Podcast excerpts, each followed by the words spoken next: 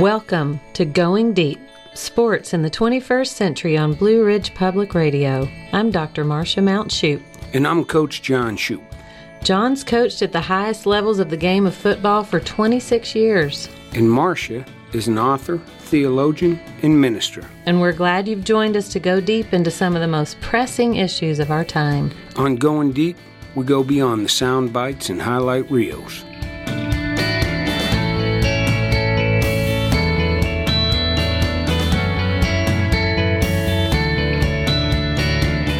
Welcome to Going Deep's annual Super Bowl episode. Thanks so much for joining us. I'm Matt Bush, the producer of the show. John Shoup, our co host, is joining me here today. Now, this episode, uh, in full transparency, as we like to do in public radio, is going to come to you in pieces because we had recorded something earlier. Um, that was ready to air for this show. And then Tuesday, February 1st, 2022, something happened that really might change uh, the NFL and professional football uh, forever. And that was the filing of a lawsuit by former Miami Dolphins head coach Brian Flores. So we are recording this part after we recorded the original part. So you're going to hear some of the original stuff we recorded after you hear what we're recording here today. John is here joining me there will be more to talk about this as uh, Marcia, our other co host, is unable to join us today. She's dealing with some family things, and I join our listeners in keeping her in our mind as she goes through that. So there's so much to talk about with this lawsuit from Brian Flores. John, this is really just an opening conversation about it, is it? Well, it, it really is. There's so much to go into this. So to kind of uh, set the stage, the the NFL has something that is called the Rooney Rule. And basically, the Rooney Rule says that every team that has an open head coaching position uh, must interview at least one black candidate for that position. Now, some have argued, justifiably, I believe, that many of these interviews are simply checking a box and the candidate is not seriously considered. Others have argued, perhaps with merit, that the experience of the interview can still be beneficial and is maybe preparing a larger pool of candidates uh, down the road. Now, the problem with that take is that in 2018, there were seven black head coaches in the NFL. As we're recording this today, presently, there's one. And so it seems as if the effect is uh, the Rooney rule is not having uh, its intended uh, effect. Uh, statistically, seven to one is, well, it's really terrible. Uh, I will argue that there is a growing pool of candidates. I think there's some wonderful, wonderful candidates uh, that are people of color to serve as head coaches in the NFL, just where we sit right now, son of a gun. They haven't they haven't gotten the jobs, and uh, it is a head scratcher indeed. So let's get into the context of this lawsuit. Brian Flores was the coach of the Miami Dolphins for the last three years, and I think a good term to describe the Dolphins really this entire century has been moribund. They had not had back to back a non-losing seasons until the last two years with Brian Flores as their head coach. He was fired after this most current season, and the Dolphins have still not hired his replacement yet. He was interviewing for another job. He was interviewing for the New York Giants job, which was open, and through a scenario that we're going to talk about here in a bit, which is just laughably absurd, comical. I think you said this is always the proof that truth is much funnier and stranger than fiction. Um, found out that they had already hired their new head coach, Brian Daboll, um, and had not they were, as you put it earlier, explaining the Rooney Rule. This interview may really seem like just checking the box that they were following the Rooney Rule. And he's saying that there has long been uh, racist policies, institutional racism, and systemic racism, in the NFL that is preventing uh, black men from becoming head coaches. So you read the lawsuit, I read the lawsuit. So let's go over that a little bit right now. You read the lawsuit. What things stand out to you right now? Well, there's three accusations that I think are really significant and uh, severe. Uh, the first accusation is actually against the Denver Broncos uh, from the hiring cycle in 2019. the year that Brian was actually hired uh, by the Miami Dolphins. Uh, Brian Flores claims that he interviewed uh, with the Denver Broncos at a hotel in New Jersey, and that uh, the general, the then general manager of the Broncos uh, was John Elway, the Hall of Fame quarterback, and that John Elway and another executive came to the meeting 90 minutes late and appeared to be uh, hungover. Now, this meeting went on for uh, three and a half to four hours, and there were Denver Broncos executives there. Uh, but again, John Elway being a primary decision maker in showing up so late made it seems Brian Flores really feel in, in his language as if the Broncos were just checking a box of we're meeting the requirements of the Rooney rule. And they went on to hire Vic Fangio uh, to be their head coach, who, by the way, they fired this year as well. But Vic was a capable and qualified candidate, but Vic was is white. Uh, the second accusation in this goes against the New York Giants, and that's in this year's hiring cycle. In fact, just last week. And as you said, parts of it are comical. So, Brian Daboll is uh, the coach who ultimately got the job as head football coach of the New York Giants. Uh, this really isn't a surprise to people. Brian Daboll had been the offensive coordinator for the Buffalo Bills, and a few days before Daboll was hired, uh, the New York Giants hired the assistant general manager from the Buffalo Bills to be the general manager. So this previous connection made people think that this hire would be logical. But here's where it gets crazy. Uh, Brian Flores and Brian Daboll both uh, used to coach for the New England Patriots under Bill Belichick. And Bill Belichick was texting with Brian Flores. And Bill Belichick thought that he was texting with Brian Daboll. And uh, uh, you can read the exact texts on, on uh, the internet, but it was something to the effect of I've talked to everybody. You're their guy. Uh, uh, congratulations. And Brian Flores texted back, That's great. I'm so excited. And as it went, he was like, Hold on a second.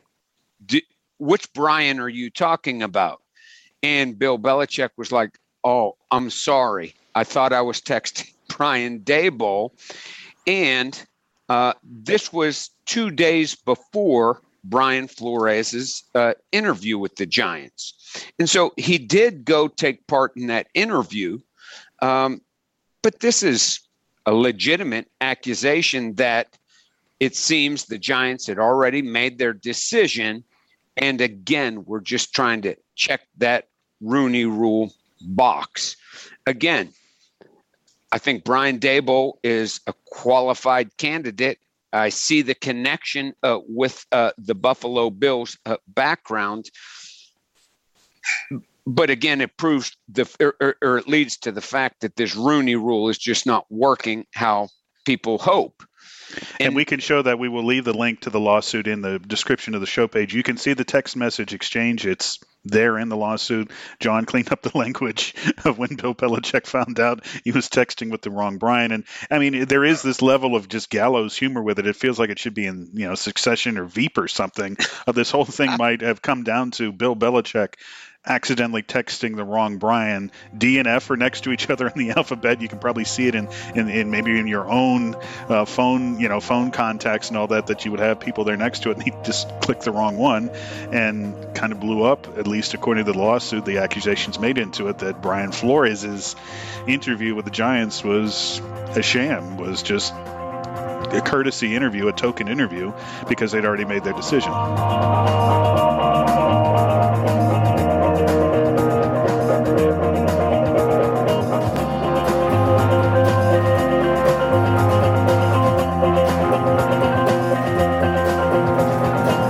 The third accusation is with the Miami Dolphins, the team he was employed by, was fired out fired by after this most current season, but for the first time, he had put together back-to-back seasons where they did not have uh, a losing record. And that's the first time that it happened since 2003. So take us through the accusations made against the Dolphins, his employer at the time, that uh, he presents in this lawsuit. Yeah. So to put this in perspective, I mean, as a veteran NFL coach, I, I was shocked when Brian Flores uh, was fired uh, after this season. Uh, in his first year there, the 2019 season, the Dolphins went 5 and 11 with probably the worst roster in the entire league. It was really good to go 5 and 11. And then he went 10 and 6 and 9 and 8, two consecutive uh, winning seasons. Uh, this is really hard to do, and uh, he's doing it with a roster that's improving, but certainly not uh, sensational. Now, the accusation, and, and so everybody was shocked that he was uh, fired. The accusations that he is making is that in his first season, where he went 5 and 11, the owner of the Miami Dolphins, a man named Stephen Ross, offered him a hundred thousand uh, dollars per game that he uh, would lose to tank. He was offering them money to tank. Now, why would an owner want to tank? Uh, to get a higher draft pick. Uh, that year, the Miami Dolphins ended up dr- drafting Tua out of uh, the University of Alabama. Well, as we can all see right now, in that same year, Joe Burrow was the number one pick of that uh, draft. And Joe Burrow has since led the Cincinnati Bengals uh, to the Super Bowl this year. And so the incentive for the Dolphins to tank to get to that pick to get uh, Joe Burrow, well, we can all see how much Joe Burrow has uh, changed uh, the franchise in Cincinnati in a very short period of time. If Stephen Ross was asking Brian Flores to do that, to tank games and offering him money to do that, that to me in all of this, it, it, as bad as the other things are, that to me is as damaging and serious uh, of an accusation as any uh, uh, professional sports league, any sports league at all uh, could have. And uh, that will be really uh, interesting to see how that unfolds and what repercussions come. Well, there is that. And again, we will have a link to the lawsuits that you can read. And I certainly um, ask our listeners to read it. There is so much in it. After these accusations are listed at the beginning of it, they really go through where the, in, uh, the institutional and systemic racism in the NFL has always been. And it goes back to the founding of the league, how long it took for black players to, to be integrated into the league after World War II, when they had been playing in the league prior to the war, uh, some other history about when the first head coach, you know, how long it took for the first head coach, how long it took for uh, the first black general manager, and all that. It seems like in this particular suit that Brian Flores really wants a lot of information out, and he has said in a statement, "Hey, he knows he might be sabotaging his ability to coach in the NFL again." It feels like he wants a lot of information to come out. He wants us doing what we're right now, talking about this and showcasing the racism that exists in the league. Um, where does this go? I guess as you look at it, where does it go? I mean, what the league is very rich. It's paid people off uh, on lawsuits to, to, to, to quiet down so a lot of information doesn't come out. Where does the lawsuit, I guess, you're not a lawyer, neither am I, so we can't speak about it in that way. But how much of this right now really is a threat to the NFL and how it does business? If a lot of the information that he's trying to bring out here, because of the stuff that's listed in the lawsuit of the systemic racism, that's all public knowledge. Maybe not to the general public, everybody doesn't know it, but that's all been stuff that people have known. Um, how damaging to the NFL can this be if more of this comes out? Well, I don't know for sure.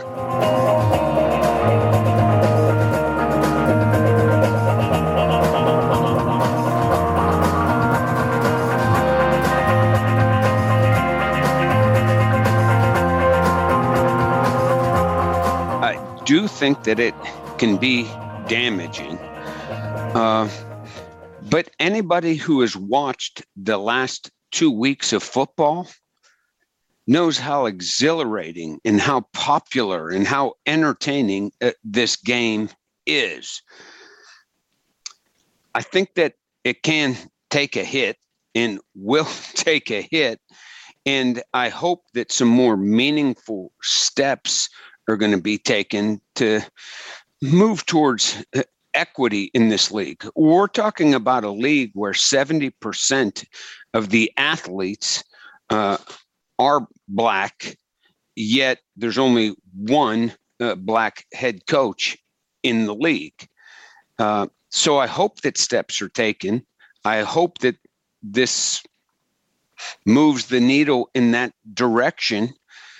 Um, but I've been hopeful before and I've been disappointed before.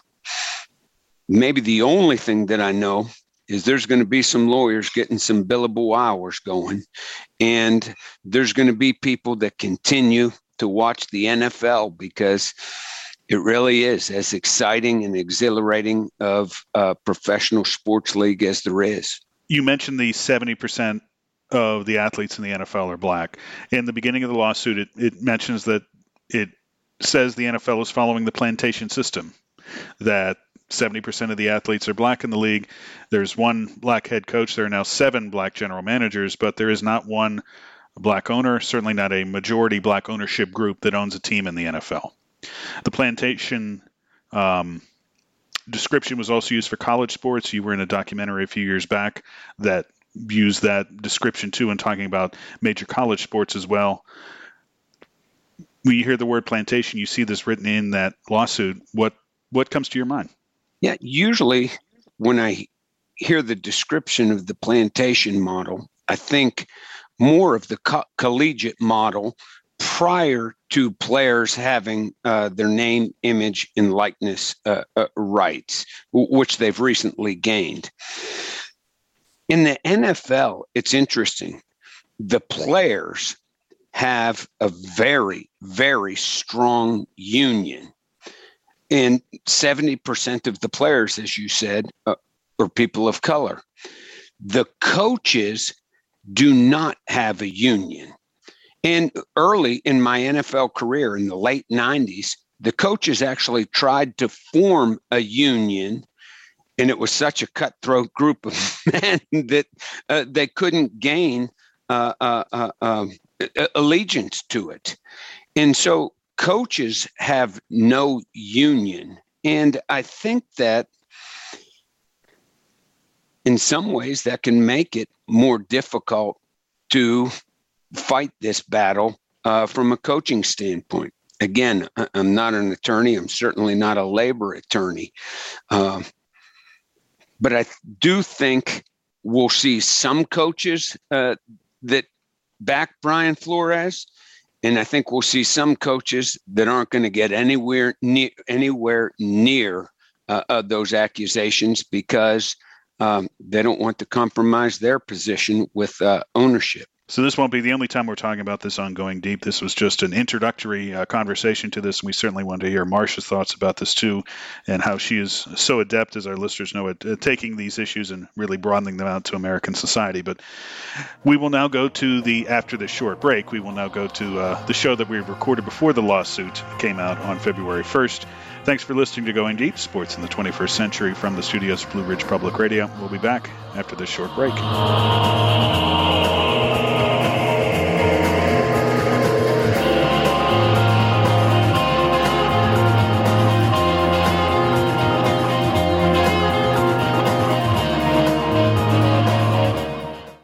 Welcome back to Going Deep Sports in the 21st Century from the studios of Blue Ridge Public Radio.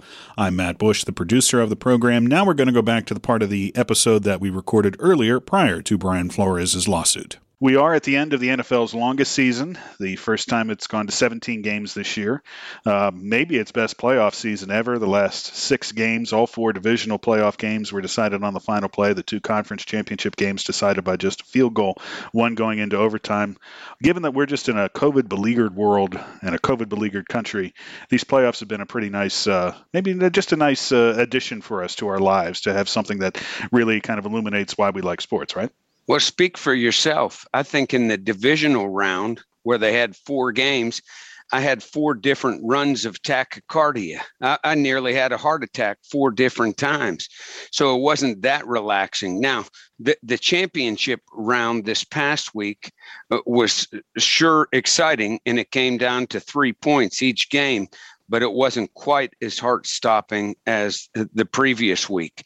I mean, what a gift. If you're a football nut and if you can sit in a chair for six, eight, 12 hours straight for two days in a row. I mean, son of a gun, there's been some of the best football I've ever seen uh, played over the past two weekends. That's for sure. But you know, this was a, an, an, absolutely amazing playoff season. We have some new blood in the Super Bowl with the Cincinnati Bengals, and Joe Burrow will be the attempt to be the first player to win the Heisman, a national first quarterback to win the Heisman, a national championship, and a Super Bowl. I believe that is uh, the rundown. That's right. Yeah, uh, against the Los Angeles Rams, who will be playing at home. They've obviously uh, did a big makeover from their last time they were in the Super Bowl three years ago, most notably getting Matthew Stafford, a long suffering player for the Detroit Lions now at the quarterback of the Rams. So, um, the new blood that's really kind of coming into the sport right now, when you watch it, when you see it, these the, the, the way the game is being played now with these newer quarterbacks, um, what does it say to you? What does it speak to you about the sport? Because you've gone through in previous episodes about how football, in particular, sort of mimics parts of American society, how it is played even on the offensive side. So when you see it like this right now, what really strikes you about it? Well, when you talk about new blood in the NFL, I mean, it really starts with uh, Patrick Mahomes, who's 26 years old and the quarterback for the Chiefs. Josh Allen, who's 25 years old and the quarterback for the Bills. Lamar Jackson, 25 years old and the quarterback for the Ravens. Justin Herbert, at age 23, is the quarterback for the Chargers. And, Kyler Murray, at age 24, is the quarterback uh, for the Arizona Cardinals. I mean, these guys are really leading the charge in replacing guys like, uh, you know, Eli Manning, Philip Rivers, Drew Brees, Ben Roethlisberger, Tom Brady, who were in their late 30s, 40s. And what these guys do passing the ball is really unbelievable. I mean, just in the last six to seven years, I think uh, the passing game in the NFL has evolved in ways that it certainly never was while I was in the, in the NFL calling games. And there's a couple of things that I think it alludes to. One, people, the fans, me, you, we love watching offensive football. We love watching quarterbacks throw for 400 yards, 5,000 yards in a season, 40 touchdowns in a season. We love watching teams put up these big, big numbers. And the NFL has really made the rules in such that, boy, defenses are at such a disadvantage now. I mean, you can barely touch a receiver without getting a, a pass interference call. Uh, there's not the same threat of being hit hard over the middle uh, as a receiver that you once were. And quarterbacks are protected in the pocket uh, a lot more than they were just even five or six years ago. And um, I think those are all good things because they also contribute to making the game safer. Son of a gun, I'm not sure I'd want to be a defensive coordinator in the game of football right now because every rule that is made is made to enhance offensive production. I want to get back to the safety issue you brought up there, which I think is very good, but just a bit in the history too. And again, tying back, and I encourage our listeners to go back and listen to the shows you did with Randall Balmer about how uh, offense in the NFL uh, through its history sort of mimicked how military wars are fought in or American the American military fights wars. Um, I don't know if we're able to really tie that into the way the passing game has evolved and all that, but you're saying the rules have really gone against the defense in recent years. But hasn't that always been the case in the NFL? That the defense seems to be punished with rules. Go back to the 70s and the Mel Blount rule, uh, as Pittsburghers as we are. Uh, doesn't that always seem to go that the offense seems to be the beneficiary of new rules in the NFL? I think that the offense has traditionally been the beneficiary of the new rules. and quarterbacks have been as well. Uh, part of the reason is because quarterbacks are most often the highest paid player on the team. And so the whole league, not just a team, is invested in this quarterback, these quarterbacks uh, performing uh, at such a high level. And the league, to me, has really become teams that have an elite quarterback and teams that don't have an elite quarterback. And if you don't have an elite quarterback, and I, I really mean like Patrick Mahomes, Stafford, Joe Burrow, you know, these guys, it's hard to overcome uh, uh, that.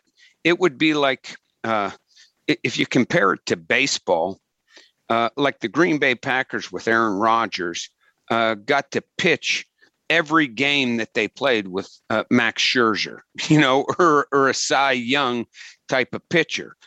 If you do that, man, you have a chance every single night. Whereas, you know, there's half of the league that, you know, to be one of the top 32 quarterbacks in the world, you're a fantastic player. But I'm telling you, there's 10 quarterbacks or so that really have separated themselves from the other group. And, uh, boy, it just makes for sensational viewing. It really does. It makes for sensational viewing. And I'd be lying if I said I, you know, I, I, I enjoy it too. Son of a gun.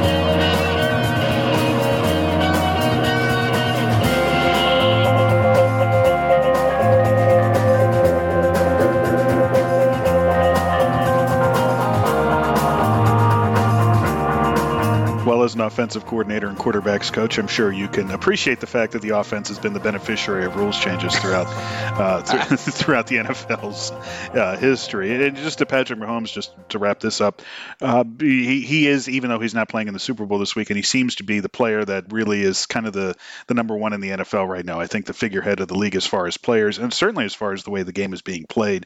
And one thing I do just to get your perspective on this is that his father, Patrick Mahomes, was or Pat Mahomes was a base baseball pitcher. Um, he plays and throws very much like a baseball player, does he not? I mean, because there's a lot of sidearm stuff. There's a lot of things yes. thrown from different angles that baseball pitchers have to do, whereas I'm sure football quarterbacks throwing's a, a bit of a different game, right? Yeah, Patrick Mahomes, who's the quarterback for the Chiefs, really is unorthodox. Um, you know, he throws the ball from so many different angles. Sometimes when he's playing quarterback, uh, I feel like he's a, a point guard who's uh, passing the ball like Magic Johnson.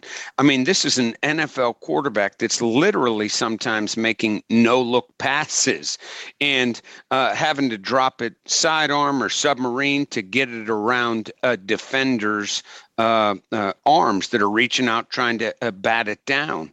And so you're right. He throws the ball a lot like a middle infielder who's able to adjust in, from a lot of different positions. But I also see like a point guard in basketball. And interestingly enough, he was a he, Patrick Mahomes too was a wonderful, wonderful baseball player in high school. And you know, many of the young quarterbacks uh, that we talked about, whether it's Mahomes, Josh Allen, Joe Burrow, Lamar Jackson, these guys were all multi sport athletes. Kyler Murray, he was the number one draft pick of the Oakland A's.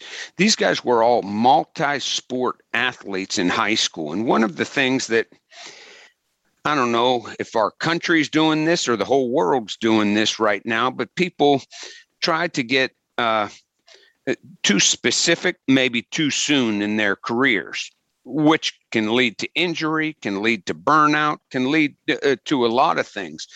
But one thing every one of these quarterbacks has this this new breed, this 26 and under who are sensational, they have what I call ball and stick sense. And you only develop ball and stick sense by playing sports. And, you know, I tell quarterbacks all the time, you know, shooting a basketball is directly correlated to being an accurate passer. I have never met a quarterback that was an accurate passer that could not also shoot baskets. You know, Drew Brees, who was uh, uh, the first ballot Hall of Fame inductee, was a junior national uh, tennis player played in junior Wimbledon as a tennis player. And as a quarterback, we talk a lot about short area quickness in the pocket, just being able to find that safe spot in the pocket. You know, being athletic is not always running a 4 3 40 yard dash. Sometimes it's just being quick. Sometimes it's just being able to throw the ball from unusual positions. And in my opinion, the most underrated uh, uh, uh, aspect of quarterbacking and maybe the most under evaluated position is anticipation. Uh, quarterbacks, things happen so fast out there. Holy moly. If you think it's fast on TV, go sit on the sidelines sometimes and see how fast these people are moving. And you have to have this unreal anticipation and an athletic anticipation. And you see it with uh, batters in the batter's box. I mean, it's not that the ball can be halfway to the plate and you decide what kind of pitch it is. There's cues that you pick up on just through playing sports your entire life. There's cues that you pick on that help you with this sense of anticipation. And these anticipatory cues athletes pick up on them, whether it's in basketball, whether it's in baseball, whether it's in tennis, whether it's in uh, being a quarterback in the pocket. And it's a tough thing to evaluate, but boy, these guys just, that's all part of ball and stick sense. And these guys have it. They really do.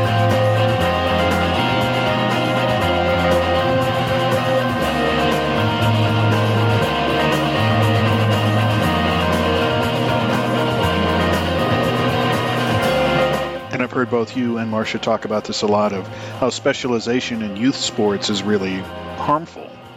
Why did we get to this point where I think where the specialization really started in youth sports and, you know, people play the same sport all year round or they don't play as many other sports as as they might and they really just focus on one. Where did this really begin to happen and why do you think it did? I mean, you you, you recruited players, and I guess what what what started the, the the craze of specialization in youth sports, and and I don't know how how does it get reversed? And I guess how does it get reversed, or how do we view it differently, or how do parents begin to view things differently to let their children play other things? In August of 2021, Marcia and I had the privilege of visiting with John Solomon on Going Deep, uh, who uh, works for the Aspen Institute and really his work deals with youth sports. And this was the topic that we talked about. And one of the things uh, that's kind of hooking students uh, or, or, hooking uh, young children earlier are these uh, travel sports. And these travel sports are making decisions sometimes on youngsters as, as young as six, seven, eight years old.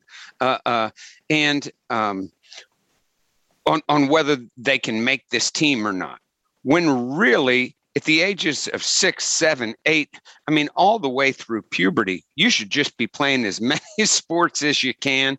And I've always told, since I've been a high school coach and, and I teach at AC Reynolds and have also coached some at AC Reynolds, one thing that I've learned is, and I believe it now more than ever, don't ever evaluate an athlete before they've gone through puberty because uh, children go through it at different ages. And I'm convinced that in America, we're siphoning off uh, some kids who would be just wonderful athletes because they didn't grow as fast as uh, some kids did. And at age 9, 10, 11, 12, those other kids are just uh, super big. And so they make the team.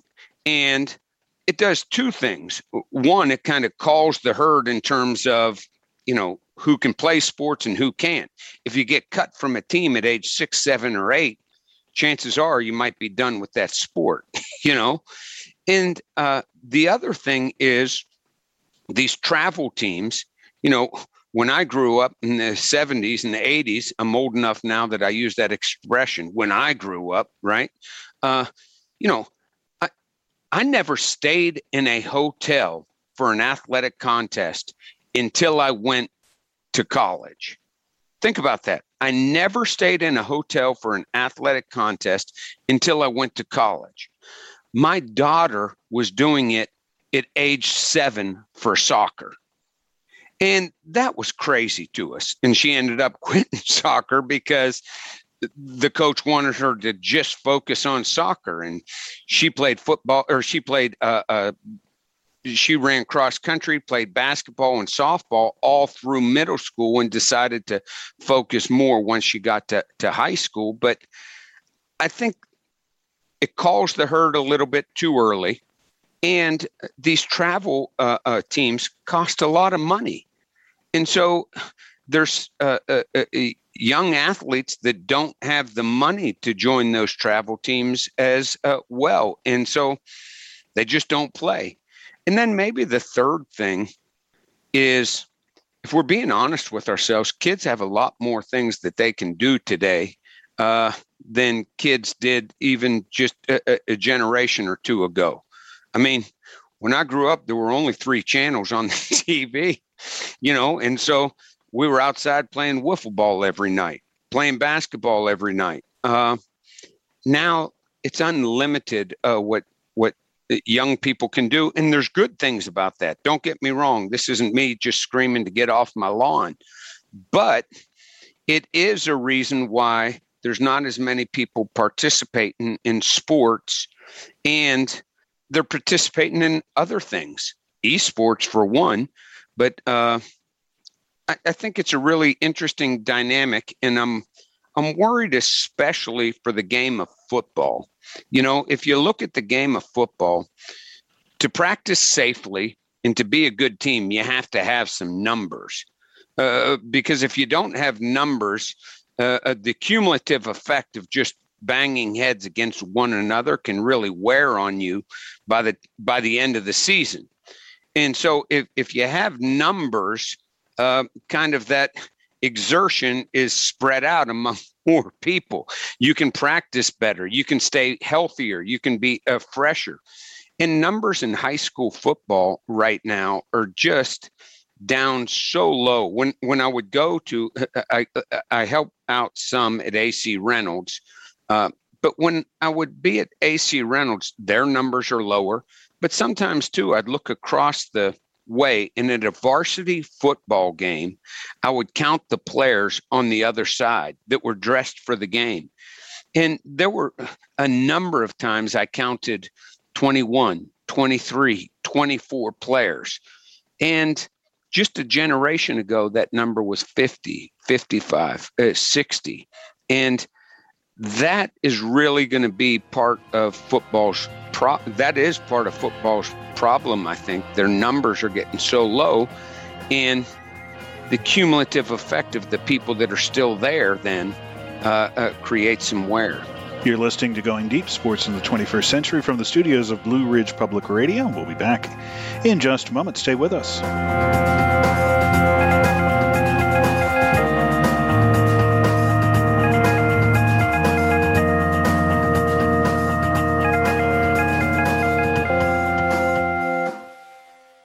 Welcome back to Going Deep Sports in the 21st Century from the studios of Blue Ridge Public Radio. I'm Matt Bush, the producer of the program, joined by one of the hosts, John Shoop. Marcia is out on this episode. She'll be back for our next one next month. Urban Meyer. We didn't get to really talk about it too much in our Super Bowl episode last year, but I know we had talked about it as one of the topics and to talk about whether or not we thought he would succeed, and we both agreed no he didn't. I'm not sure. We thought it would have been as fast as it happened in jacksonville and the way it happened where it came out that he hit one of his players.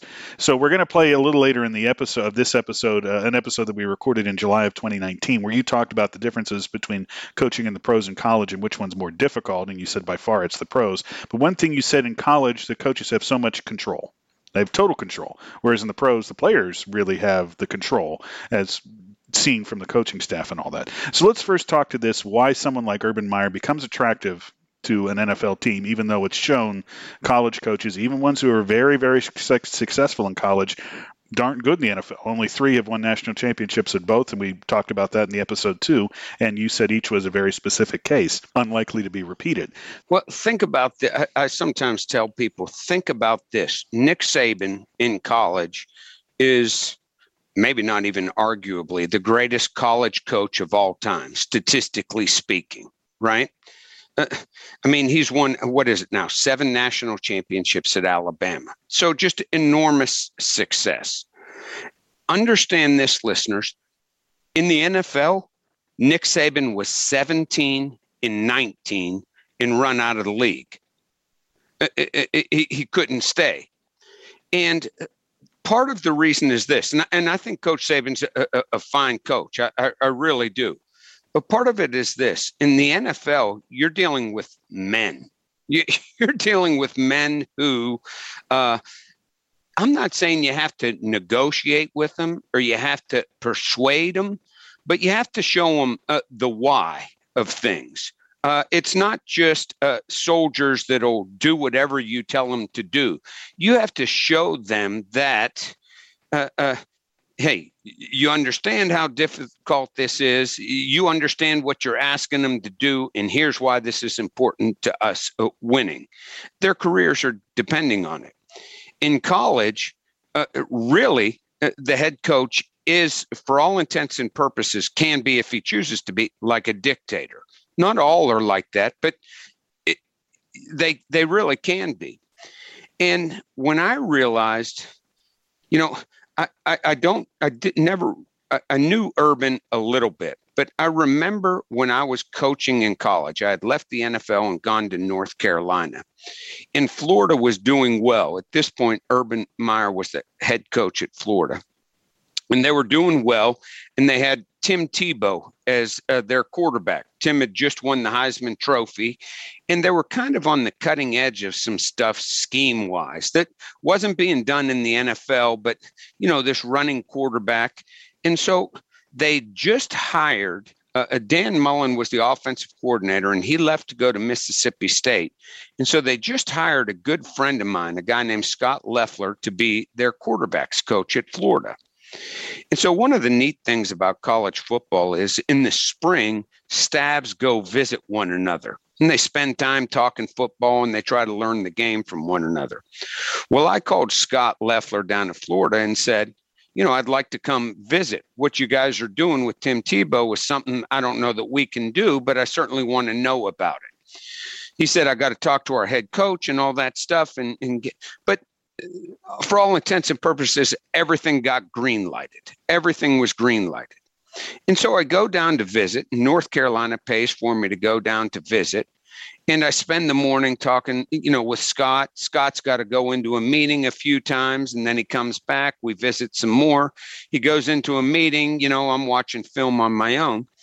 But he says to me, uh, our quarterback meeting starts at, I can't remember exactly, you know, 2.30 make sure you're in our quarterback meeting at 2.30 okay? Uh, uh, so you can look at our install. And so i'm sitting in the quarterback meeting invited by the quarterback's coach. And i've already you know said good morning to urban meyer that day and stuff like that but i wasn't spending time with him at all. Uh, and i'm in the meeting and there's all the quarterbacks there including tim tebow and we're probably 20 minutes into the meeting uh, when Urban Meyer comes storming through the door, I mean, he looks like Kramer co- uh, coming into Seinfeld's room, you know, the way he comes into the door. And uh, uh again, I just met Urban that morning. I didn't know him at all. And, uh, uh, you know, at this point, I was a pretty seasoned coach. I mean, I'd been in the NFL for 12 years. I'd seen fire, I'd seen rain. We were pretty good at Carolina. I mean, you know, I, I was seasoned and he comes bursting in and in front of everybody he just points at me. And he says you out of the meeting. And i looked at Loeffler and i almost said something but i didn't want to get my friend in trouble. I remember i picked up my stuff and it was like a walk of shame almost kind of you know through the meeting room and then out the door. And then i just went and waited out in the lobby as soon as the meeting was over, you know, Loeffler came out and said, I'm so sorry that happened. You were green lighted to be in everything. I don't know why he did that. I don't. And I just remember thinking to myself, that could have been handled so differently. This is a man who doesn't understand the nuance of relationships. In my mind, he's allowed to change his mind. He's allowed to say, you know, I've thought about it and I don't want you in the meeting room. He's allowed to ask me to leave. But to come in and do it like he did, I reflected on that incident whenever he was hired by the Jacksonville Jaguars. And I remember I even told Marcia, I said, I just don't see that working. You know, that's not how that league works. It, it's not how life works, to tell you, you know. Right. So what happened here? Uh, of the many things, he only lasted 13 games, and as he was being fired, as this was coming down, uh, one of their former kickers, Josh Lambo, said Meyer kicked him repeatedly during warm-ups during the team's final preseason game, and I quote, and I'll beep this. Lambo said Meyer responded after he said, Please don't kick me. Meyer responded, according to Josh Lambo, I'm the head ball coach. I'll kick you whenever the f- I want. Some of these coaches in college that truly rule like dictators are so highly regarded and they're successful. And let me be clear there's some college coaches that I, I love to death and, and, deeply respect. But I remember thinking, eh, eh, you know, and this was uh, early in Urban's career at Florida, I remember thinking, what a small person. What what a small person.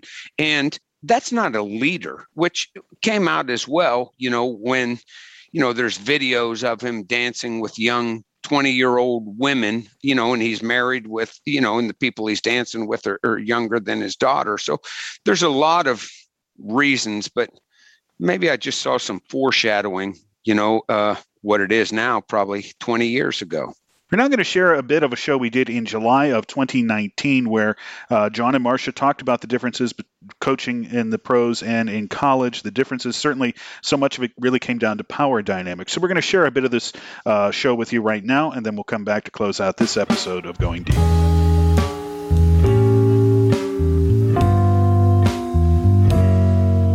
I thought it was a lot more difficult to win in professional football than in college.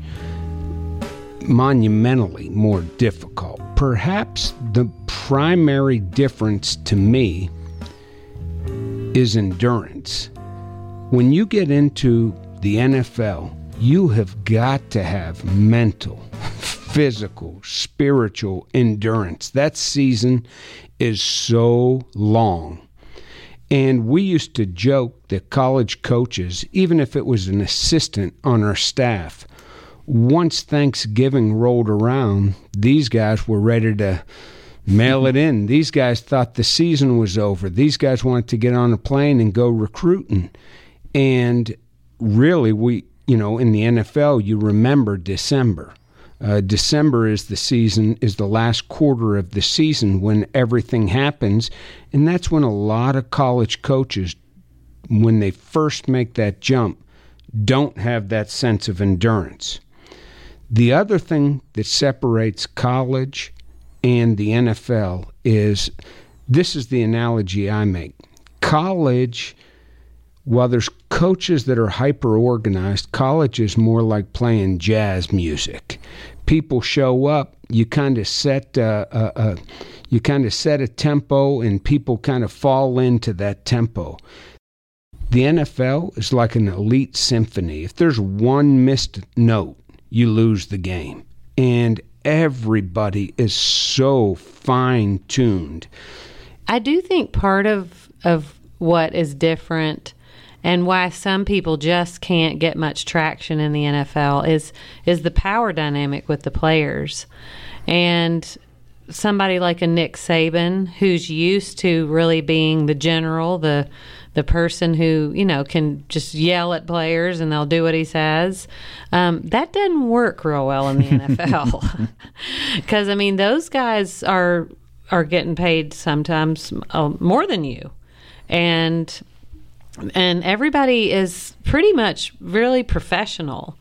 Um, and I know there are coaches in the NFL that are yellers and screamers, but generally that's not what really creates um, an atmosphere in the NFL of a winning season because, like John said, it's so long and you're so tired. And everybody's a commodity and they know it. There's no there's no facade in the NFL. It's a business. So I I mean the head coaches that we know who've been very successful in the NFL and college are professionals. They they behave like professionals, wouldn't you say? Definitely. In fact, a couple of weeks ago, I was at a conference um, g- giving a talk, and another person who was giving a talk was an assistant coach with the Charlotte Hornets in the NBA basketball. And he and I were visiting after, and I just found his talk fascinating and how they, you know, drill players and players work to get better. When someone came up to him and said, you know, it must be great to coach in the NBA. Those guys are amazing athletes, and you just roll out the ball and let them play. And I thought to myself, nothing could be further from the truth. In the NFL, and as I see it in the NBA, players don't get there unless they want to be coached on everything. The hardest working players I've ever been around are the best players.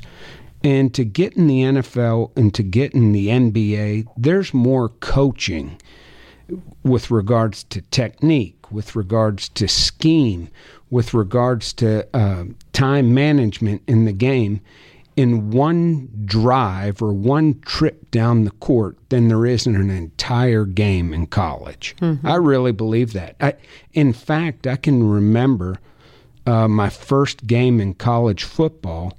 Uh, when I went to the University of North Carolina, we scored a touchdown on the third play of the game, and I thought to myself, this is so easy.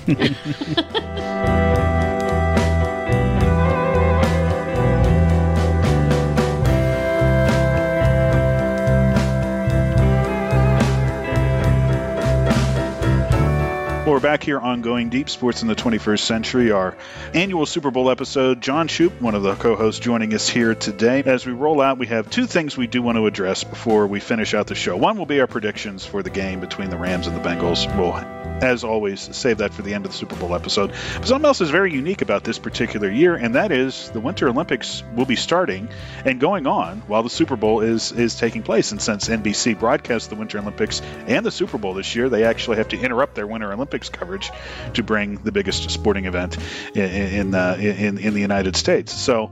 Um, we were just talking about the Olympics last year because the summer ones just got delayed uh, to last summer, and just a scant how many ever months now, six, eight months later, we're back with talking Olympics, aren't we? Yeah, we, you know, one of my favorite shows that we've done in the past year was with this Olympic historian, a guy named Dave David Wallechinsky. Now, he's attended 19 different Olympics and he's wrote like the almanac for uh, summer and winter Olympics. This guy told, if you go back and listen to that show, he told some of the greatest stories you'll ever uh, hear on some of these Olympic athletes. And I just, in, interestingly, I just got an email today from David Wallechinsky, and he said he is not going to the Olympics uh, this winter in China. And uh, the reason he gave is, uh, in his words, because of, and I quote, Xi Jinping and his thugs, end of quote. That's why he's not going. And so, uh, if you're into the Olympics, though, and do want to get into the Olympic spirit, boy, I'd encourage you to go back and listen to that episode with David Wallechinsky. He he knocked my socks off, and if you like sports, he'll probably knock yours off too. Well, we get to the final time here, and that is our predictions for the game this year. It'll just be you and me now before we go into this, John and I both must, uh, you know, disclose this, I guess, and you know, public radio, we're very big about being transparent. He and I are both from the city of Pittsburgh, and uh, we both still have family living up there. So, us even picking, much less maybe even rooting for a divisional rival of the Steelers, will be difficult. So it's really going to come down to, uh, you know, this year's prediction more than maybe any of the others will really test us and who we think is going to win this game. So Rams, Bengals, you have the long suffering franchise uh, the Bengals, known where we grew up was the Bungles, versus one of the longest suffering players, certainly in the NFL, and Matthew Stafford, who played for you know a decade in Detroit and toiled very anonymously, gets it to LA in his first season, has them in the Super Bowl, where they're playing at home in Los Angeles. So, you look at the game. What do you think? Well, I, I kind of look at the game with my head, and then I kind of feel it with my heart my heart wants the Bengals to win. And that, that's hard for me to say, having grown up in Pittsburgh. But I've fallen in love with their quarterback, the uh, Joe Burrow. And as you said at the top of the show, he's got a chance to be the first quarterback ever to win the Heisman Trophy, national championship, and uh, uh an NFL championship. And he's only in his second year. Now, this is only the second time in the history of the NFL as well the two number one draft pick quarterbacks, uh, I mean, first pick overall in the draft, are going to face each other. Matthew Stafford was the number, the first pick overall, and Burrow was the first pick overall. The only other time was six years ago in Super Bowl 50, uh, and it was uh, Peyton Manning against Cam Newton. Uh, Peyton was playing for the Broncos at that time. So uh, there's a lot of interesting matchups. My heart is rooting for Joe Burrow but my head tells me that the Rams just have too good of a team. I mean, the Rams have superstars on defense. Aaron Donald from Pittsburgh, Pennsylvania, Penn Hills, actually. Uh, uh, uh, Von Miller, who's one of the best pass rushers. Uh, Jalen Ramsey, one of the best uh, uh, coverage guys. And on offense, they're just loaded with uh, Odell Beckham Jr. and uh, this uh, one receiver that they have named Kupp, who is just something else. You really got to uh, uh, watch him. So my head tells me to pick the Rams because I think they're the better team. My heart tells me to pick the uh, Bengals because I just have fallen in love with Joe Burrow, and I'm going to go with my head. I, I, I, can't go Cincinnati. I just can't. Uh, Tyler Boyd's from Clairton. He went to Pitt. Um, Aaron Donald, as you mentioned, went to Penn Hills, which was my high school's biggest rival up there. So even with that, if like going where the guy from Penn Hills will win a, a Super Bowl title, um, I just can't. Yeah, Cincinnati is just that's a bridge too far for me. You've been listening to Going Deep Sports in the 21st Century from the studios of Blue Ridge Public Radio, NPR for Western North Carolina. Tell us what you think of the show by emailing us at goingdeep at bpr.org. Make sure to like us on Facebook and follow us on Twitter at Shoops Going Deep.